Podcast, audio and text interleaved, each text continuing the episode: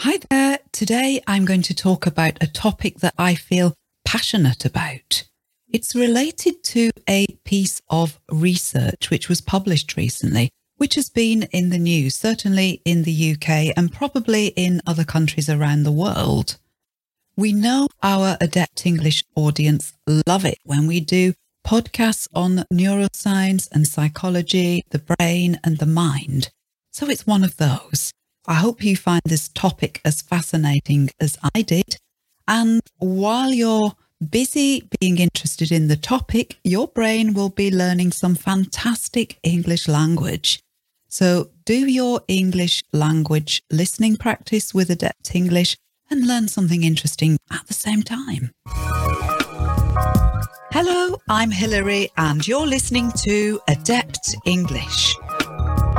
We will help you to speak English fluently. All you have to do is listen. So start listening now and find out how it works. Last week, a report was published by UCL in London. That's University College London, one of our top universities. And the headline of this research there is little evidence that chemical imbalance causes depression, UCL scientists find. I'll say that again. There is little evidence that chemical imbalance causes depression, UCL scientists find. And researchers question the use of antidepressants, which are prescribed to one in six adults in the UK. One in six adults. Okay. Well, when I heard about the report and when I read it, I said, Hallelujah. Hallelujah, I say to this news. That word is not one I use often. And yes, it has a religious connotation, but I'm not using it in that way here. Hallelujah here just means sheer joy. At last, something sensible is being said. I've waited a long time. So, hallelujah is my expression of joy that this insight is starting to be mainstream, that depression is not about low serotonin levels. The brain chemical theory of depression is at last being challenged. Also being challenged the huge amount of antidepressant prescribing that goes on in the UK, even to children. It goes on around the world too, especially in the US. Psychotherapists like me, on the whole, will be rejoicing at this news. We are really happy at this news. This is the level of feeling about it. At last, someone is talking sense about depression and the reasons behind it. If you ask psychotherapists like me about depression, it's no mystery. We know what kinds of things cause depression it's not something that's badly understood. It's just we're not really listened to in mainstream medicine because, strictly speaking, we're not scientists. I have an MSc, but if you're a psychotherapist, you're not counted as a scientist. Let me give you some vocabulary and background on this one. So, hallelujah, I think I've covered. That's H A L L E L U J A H. And it means what joy to hear this. And what is depression? So that's D E P R E S S I O N. Well, it's a situation where someone feels very low in mood, unhappy. It's an unpleasant feeling. They have very little joy or hope for the future. Everything seems a little bit grey or black, even if you're very depressed. Literally, it's a sense of kind of being pushed down. That's depression. You're being pressed down by your life and by your circumstances, I guess. As many of you know, I'm a psychotherapist. I have been in practice for 22 years. And so I've seen and I still see a lot of people with depression.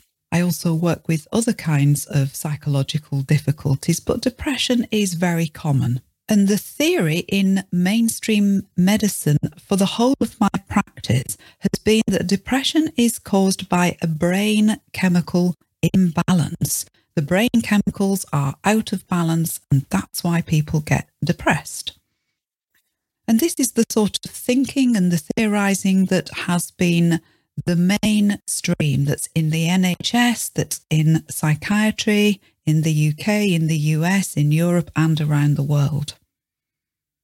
And the solution, therefore, to depression is antidepressant pills or tablets. So the circumstances of your life and your history have nothing to do with your depression. It's a brain chemical imbalance, and here's a pill for it. This mainstream viewpoint has been driving me nuts for the last 22 years, so I'm really pleased that it sounds as though we're about to have a more sensible conversation about mental health. It was reported in mainstream news by heavyweight psychiatrists in positions of influence. So, what does the article actually say? Before I do that quickly, don't forget to make a note of this discount code so that you can get 50% off our Adept English consonants pronunciation course. It's on offer at half price at the moment. So if you want to improve your English pronunciation, please go to our website and buy this course. Back to the topic. This study was a meta analysis. So, a meta analysis is a scientific report which looks at lots and lots of studies. It looks at lots and lots of data from different studies. And these types of reports, meta analyses, are often the most useful because they give answers to big picture questions. Often a piece of research is answering a very narrow and much less meaningful question. So meta analyses are good.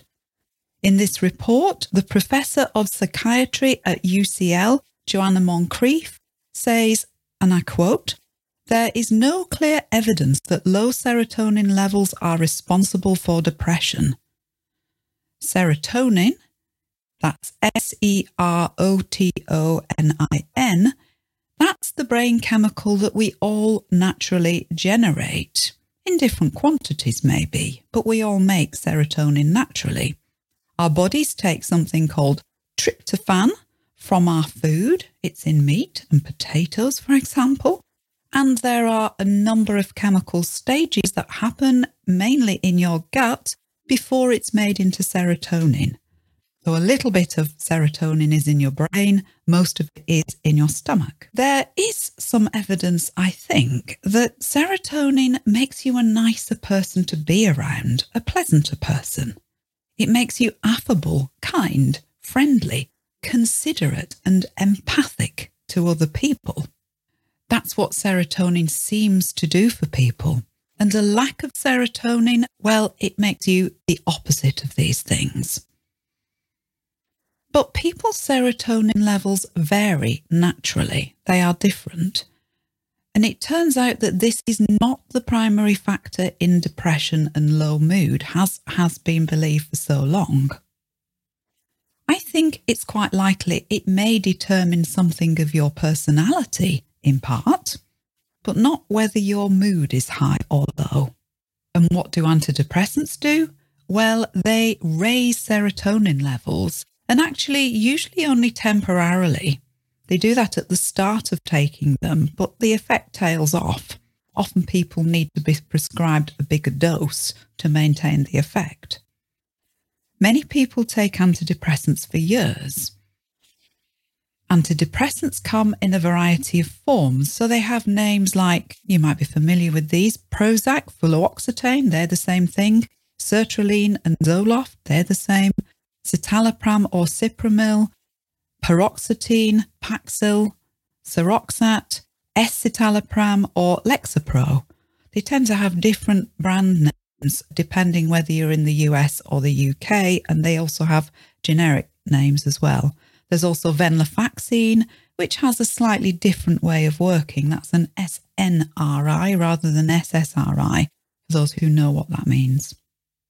Professor of Psychiatry Joanna Moncrieff again says many people take antidepressants because they have been led to believe that their depression has a biochemical cause. But this new research suggests that this belief is not grounded in evidence.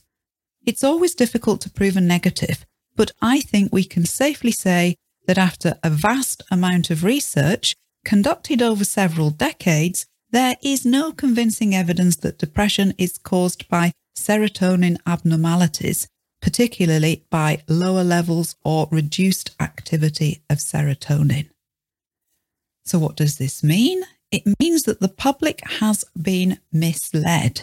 This has been clear to people who work in my profession, colleagues of mine as well as me, for many years. So it's great to hear it being talked about in the mainstream news. It's estimated that about 85 to 90% of the general public believe this theory of brain chemical imbalance. So, what about all of those people who've been taking antidepressant medication? Joanna Moncrieff is great. I think her English is easy to understand, so I will quote her again directly. She goes on to say, Thousands of people suffer the side effects from antidepressants. Side effects are the effects of a medication that you actually don't want. These include severe withdrawal effects that can occur when people try to stop them, yet prescription rates continue to rise. We believe this situation has been driven partly by the false belief that depression is due to a chemical imbalance. It is high time to inform the public that this belief is not grounded in science. So it's not just that antidepressants don't work, but they potentially do people harm. They have quite severe side effects, which often aren't discussed. And the problem comes when people try to stop taking them we are now allowed to talk about antidepressant withdrawal. That's quite new that we're allowed to label it that. Withdrawal, so that's W I T H D R A W A L. That's what happens when you stop taking a drug that your body has become dependent upon. So we're familiar with withdrawal if someone has to use morphine medically or with heroin or opium all of those drugs have withdrawal effects, albeit of a different kind. The withdrawal symptoms for antidepressants are largely psychological ones rather than physical ones, but it can be both. Other findings from this study? There was no difference in serotonin level between depressed people and people who didn't have depression. Other studies artificially lowered serotonin levels in hundreds of people. This did not result in depression. What was related to levels of depression was stressful life events. The more stressful life events a person had had, the more likely they were to have depression. This isn't exactly news to people like me. The relationship that depression has to your life circumstances, past and present, well, that's a whole different area. And yes, in case you aren't sure, there is rather a strong correlation there, and that is scientifically proven. Other studies found that long term antidepressant use could actually change the serotonin system, resulting in lower serotonin in the long term. So, precisely the opposite effect of what was intended and in effect creating a problem where probably none previously existed. Worth thinking about. Another researcher on the project, Dr. Michael Bloomfield, consultant psychiatrist and research fellow at University College London, said, Many of us know that taking paracetamol for headaches can be helpful, but I don't think that anyone thinks that headaches are caused by not enough paracetamol fair comment. What the researchers did make clear, and I will reiterate this too, despite this breakthrough, despite this insight, don't stop taking your antidepressants if you're on them. To stop taking an antidepressant suddenly is the very worst thing you can do. Pretty much everybody agrees on that one. If you do want to come off, talk to your prescriber, talk to your doctor, and do it very, very slowly. It's called tapering. To taper, T A P E R in English, means to go very, very slowly down on your medication. It feels like this is a public information broadcast, but I am just so overjoyed to hear this discussion happening in mainstream news by senior psychologists in an academic and esteemed university in the UK. I'm just so happy about that. We do get nearer through this to solving our mental health crisis. It's a big breakthrough. I could talk for hours about this one. This is supremely interesting to me. But let me know if you've questions or you want more podcasts on this sort of topic. We'd love to hear from you. Enough for now. Have a lovely day. Speak to you again soon. Goodbye. Thank you so much for listening. Please help me tell others about this podcast by reviewing or rating it. And please share it on social media. You can find more listening lessons and a free English course at adeptenglish.com.